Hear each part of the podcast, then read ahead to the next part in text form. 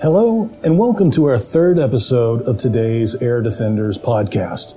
My name is Don Herrick, the Air and Missile Defense Public Affairs, and today in the studio we have the ADA proponent warrant officer, Chief Warrant Officer 3, David Hemingway. Hey, Chief, thank you for coming out and talking to us today. Hey, thank you very much for having me, Don. Um, the opportunity to do this is a great value to the force, and, and thank you for what you do in starting this series up. How is how is life at the cross functional team treating you?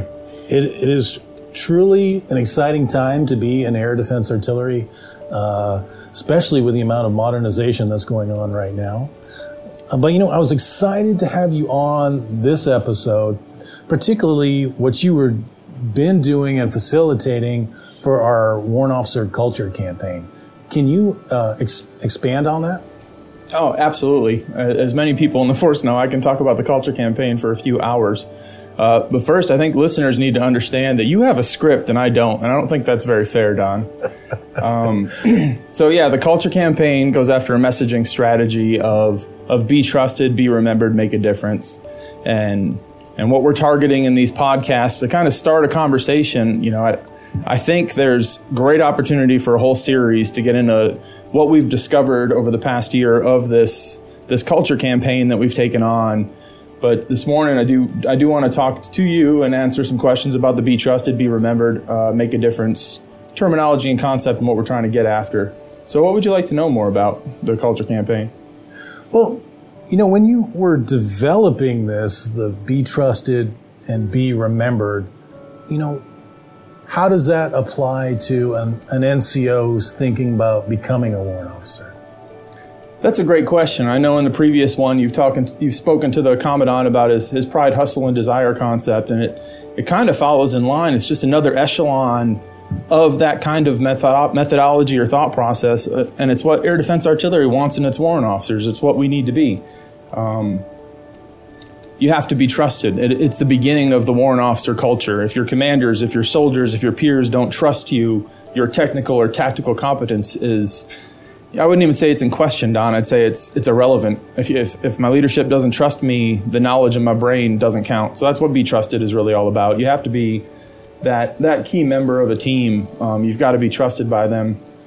When we talk about um, be remembered, it's it's a little bit of a oxymoron, right? Everybody's remembered. And, you know, over in the schoolhouse, we talk to students and we say like, you're going to go to a unit. And you're going to meet a commander. You're going to meet soldiers. That commander is going to come back here and go to you know some kind of PCC brief in the future. And, and people around the headquarters, other warrant officers in the branch, we always ask, "Who's your warrant officer?" And and they they say a name, and then they say a sentence. Something gets said. And you know what? What is that sentence? I never saw that guy. I didn't know that guy. Or holy cow, that guy was the best thing sliced, since sliced bread. I had a successful command because of my warrant officer. So we're trying to drive that kind of that kind of be remembered, um, and take some pride and and just cognizant realization of how you will be remembered and what you're achieving in your service. Because it's always those two extremes that are remembered: your best, and then your worst. So I, I loved that catch line in your uh, culture campaign. Yeah, yeah, absolutely. And then you know the culture campaign has some values behind it, and and the big one is to focus on development. Um, in the past, for better or worse, and you know culture changes with time, we focused on recruiting NCOs. And you said, you know, what what do NCOs need to know? I want I want soldiers to know, E4 and below to know how to prepare themselves to be successful. And the, the catchphrase that's kind of caught on when we talk culture campaign is, is make a decision from a position of power, you know, at the rank of staff sergeant, at the rank of sergeant first class, to, to know that they're qualified to be a warrant officer and be able to make a decision as to whether they want to follow that road or they want to be a first sergeant, they want to be a platoon sergeant, you know, they want to stay enlisted. We're not we're not trying to recruit anymore. I don't I don't want to steal talent. I want to build with the NCO Corps talent for both sides, as well as anybody that wants to go OCS. Really, it's just the ability to make the branch better across the board. So, you know, looking at the NCOs who are considering putting in a warrant officer packet, you know, what would be your advice to them? Start early.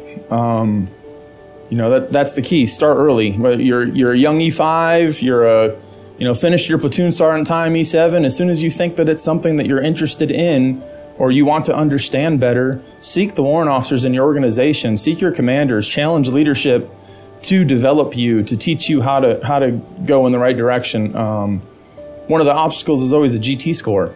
Uh, the best time for you to increase your GT score in the Army is while you're a lower enlisted soldier and you're not in a you know key developmental position. You're not a platoon sergeant. You can afford to step away for a couple weeks and educate yourself. Um, so the sooner you can start, the better off you'll be. Ask the questions. You know, if you if you want to go warrant next week and you're trying to figure out what the requirements are, you're you're really setting yourself up for failure. That doesn't work out too well. You're you're asking the system to provide something for you that's that's really unfair on us. You know, when we want to mentor and develop future warrant officers, to say, hey, I'm interested. It's the first of the month. The board's in three weeks. I'll do it if you can help me get my packet ready. You, you're going to have a bad time. that's, that's not the way the program is meant to work. The whole prior planning. Uh, Absolutely. Awesome. So, looking at like college education, you know, I know some NCOs who have or do not have college sometimes are concerned about putting in a packet. What is the requirement for that? So, Air Defense Artillery has actually waived and removed what used to be the three three or six, don't catch me lying, um, college credit hours of English and math. Um, that's not a requirement. You don't have to have college to go warrant. Can it limit your career potential later? Will you want to continue to work on some kind of professional development and, and uh, personal education to increase your ability to advise commanders and be a better warrant officer? Absolutely. Um, I don't know many of us that aren't huge advocates for college because it, it, it, really can change your perspective on life. You know, Private Hemingway sure wasn't thinking about college, and Private Hemingway sure did not look at problems in our Army and, and my ability to influence and advise commanders and support the branch through the same lens that, you know, I do today. And college is a huge part of that, right? What it's what it's added to to my toolkit, you know, it just becomes something in your toolbox. But you don't have to have college to go warrant. And you, you make me think of another great point that trying isn't failure. We've, we've communicated this pretty, pretty deeply throughout the branch and 30th Brigade. Um, and no NCO should be afraid to put in a packet and try. There's an old adage that if I failed the basic course, I, you know, I, I got a DD 14, I left as an enlisted member. I'm no longer part of the Army if I fail and it, that sounds really risky, and that, that's that's a big hurdle for somebody to, to take sometimes. And we've had tons of discussions that nobody nobody should be punished for trying to achieve something. If you come and you try and you you are unsuccessful in the basic course, you're I can't say you're not being sent home because it really depends on what you're what you're unsuccessful for, illegal, unethical, immoral. But if you come and give it your best and you just can't keep up with the the, the regimen or the technical expertise expected and you fail tests academically, you're, you're going back to your NCO um, rank and you're going back to your NCO rank with an experience like no other NCOs have, right? It shouldn't be taken as a negative. It shouldn't be looked at as failure. You have an experience that's going to really empower you to be an amazing leader as a first sergeant, sergeant major for anybody that wants to be a warrant officer in the future or the warrant officers in your formation. You're going to understand them that much better. Because I know you must receive a lot of email traffic about having a profile and submitting a packet. so as as I'm listening to these chuckles, I can I know in experience how much you've had. Can you expand on that? Yeah. So so first I'll say I do I, I receive an enormous amount of emails from all kinds of questions from really, you know, on the, the ADA proponent warrant officer Facebook page. I get messages from spouses that are trying to convince their husbands to go warrant. I get interest from NCOs and soldiers all over the Army. And and please send them. Send the questions. I, I answer every single one. Sometimes it takes me a couple weeks, but everybody gets an answer and everybody gets honest feedback and, and humble feedback, right? I'm not, not everybody, um, shapes their emails correctly when you know what you would expect a specialist to send to CW3 and you're not to you're not to get any kind of apprehensive response out of out of me on those emails. I just want to I want to coach and mentor wherever I can and try and help people find their path to success. To the the profile question, there is a waiver program out there for warrant officer accessions to um, to to achieve that waiver and be able to go warrant with a permanent profile. However, it is specifically designed for combat injured soldiers. You know, we're talking about special forces soldiers that had an IED attack, you know, blow off part of a leg, you know, severely hurt someone, and they have continued to serve, and now they want to serve as a as a special forces warrant officer. And and special forces is you know the kind of the extreme example to use, but that's the intent behind uh, DAG one's permanent profile waiver program. So, you know, if you you got a bad back because you sat inside of an ECS for 12 months and didn't stand up and stretch on a regular basis, you know that's that's not necessarily the guy that's going to get that waiver approved. You're you're welcome to submit. I'm absolutely not going to stop your packet from going to that waiver process, but the realization is, you know, I haven't I haven't seen anybody get a waiver approved in those type of conditions yet. Oh wow, I didn't realize it was at that level. Yeah, yeah, it's very it's it's very much geared to, and it, you know it, it, makes sense, Don. I've gone back and forth. I've had lots of discussions with you know the USAREC team and with obviously candidates or, or, NCOs that are trying to go warrant and very interested in doing it, but this is a this is a roadblock for them. But you know you're, you're signing a six year ad, so you're going to get specialized technical and tactical training for you know six months or greater than six months. You're you're expected to be able to do something for the army, and the realization is, and I'm I'm not uh, I'm not throwing stones at a glass house. I've been injured and I have a permanent profile. And once you have a permanent profile, you are you kind of you're on your downhill slope sometimes, right? You, are not going to have another 20 years to go and to keep up with soldiers and to be a, a meaningful, engaged leader in the army. Sometimes once you're you're dealing with your own physical limitations. So why the army wouldn't want to put somebody down a a path as a warrant officer that's already showing career limitations you know, it makes sense in the big picture. So, you know, we, we've talked about NCOs thinking about submitting packets. And I know in the ADA schoolhouse, we've added some civilian certification programs mm-hmm. for our, our warrant officers. Can you uh, expound on a couple of those that we're doing? Um, yeah. So, so I don't know. I'm just going to say, Big Army came down with an incentive to get after some uh, industry recognized credentialing programs to align with PME where where applicable and put put some power, as in money, behind that. Um, so the 140 Alpha MOS right now will go through CompTIA A plus and Net plus training in their basic course, and when they come back for the advanced course, they go through Sec plus training. So you're getting um, CompTIA industry standard certifications with your educational program. The 140 Limas go and focus on AC and DC electronics in their basic course, and they get certifications out of out of local uh, school programs for that. Um, and there's there's there's definitely conversation, and there's a possibility that more of that is going to be built in our PME. I know the the kilos are interested in finding something that aligns well with their MOS. The Lima Advanced course is looking at maybe the next step above the AC/DC and circuitry that um, the basic course is doing. So there's there's some there's some great opportunities in there for education that really goes goes beyond your service career and puts something on your resume for your future.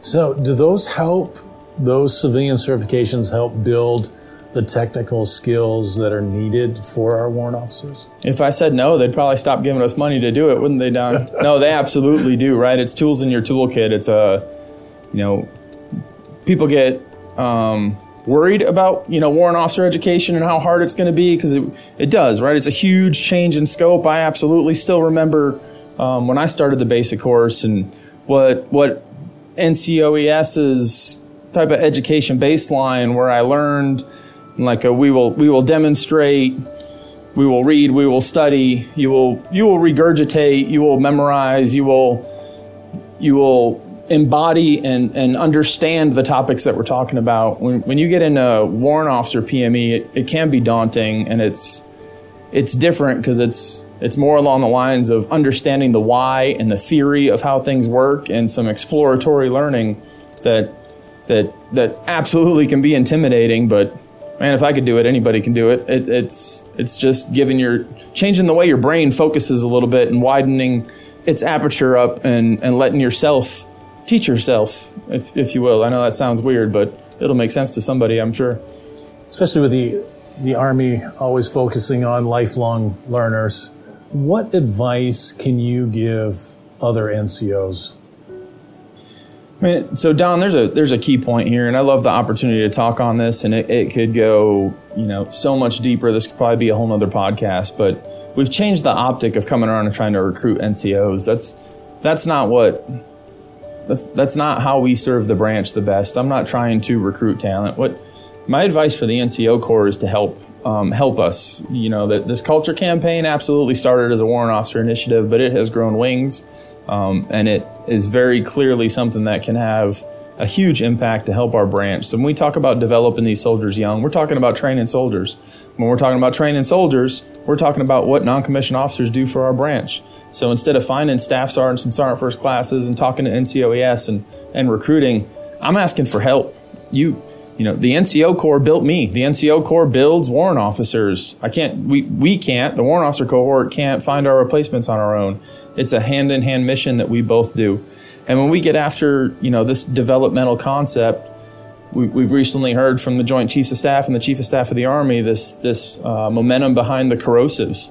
Uh, one of the ways to kind of counter these corrosives and any kind of um, maltreatment or unfair treatment to soldiers based on you know age, race, gender, sex uh, is to is to engage them young. Um, when you give every soldier the same developmental opportunities and point them on a path to success, they make a decision on what kind of level of, of success they reach.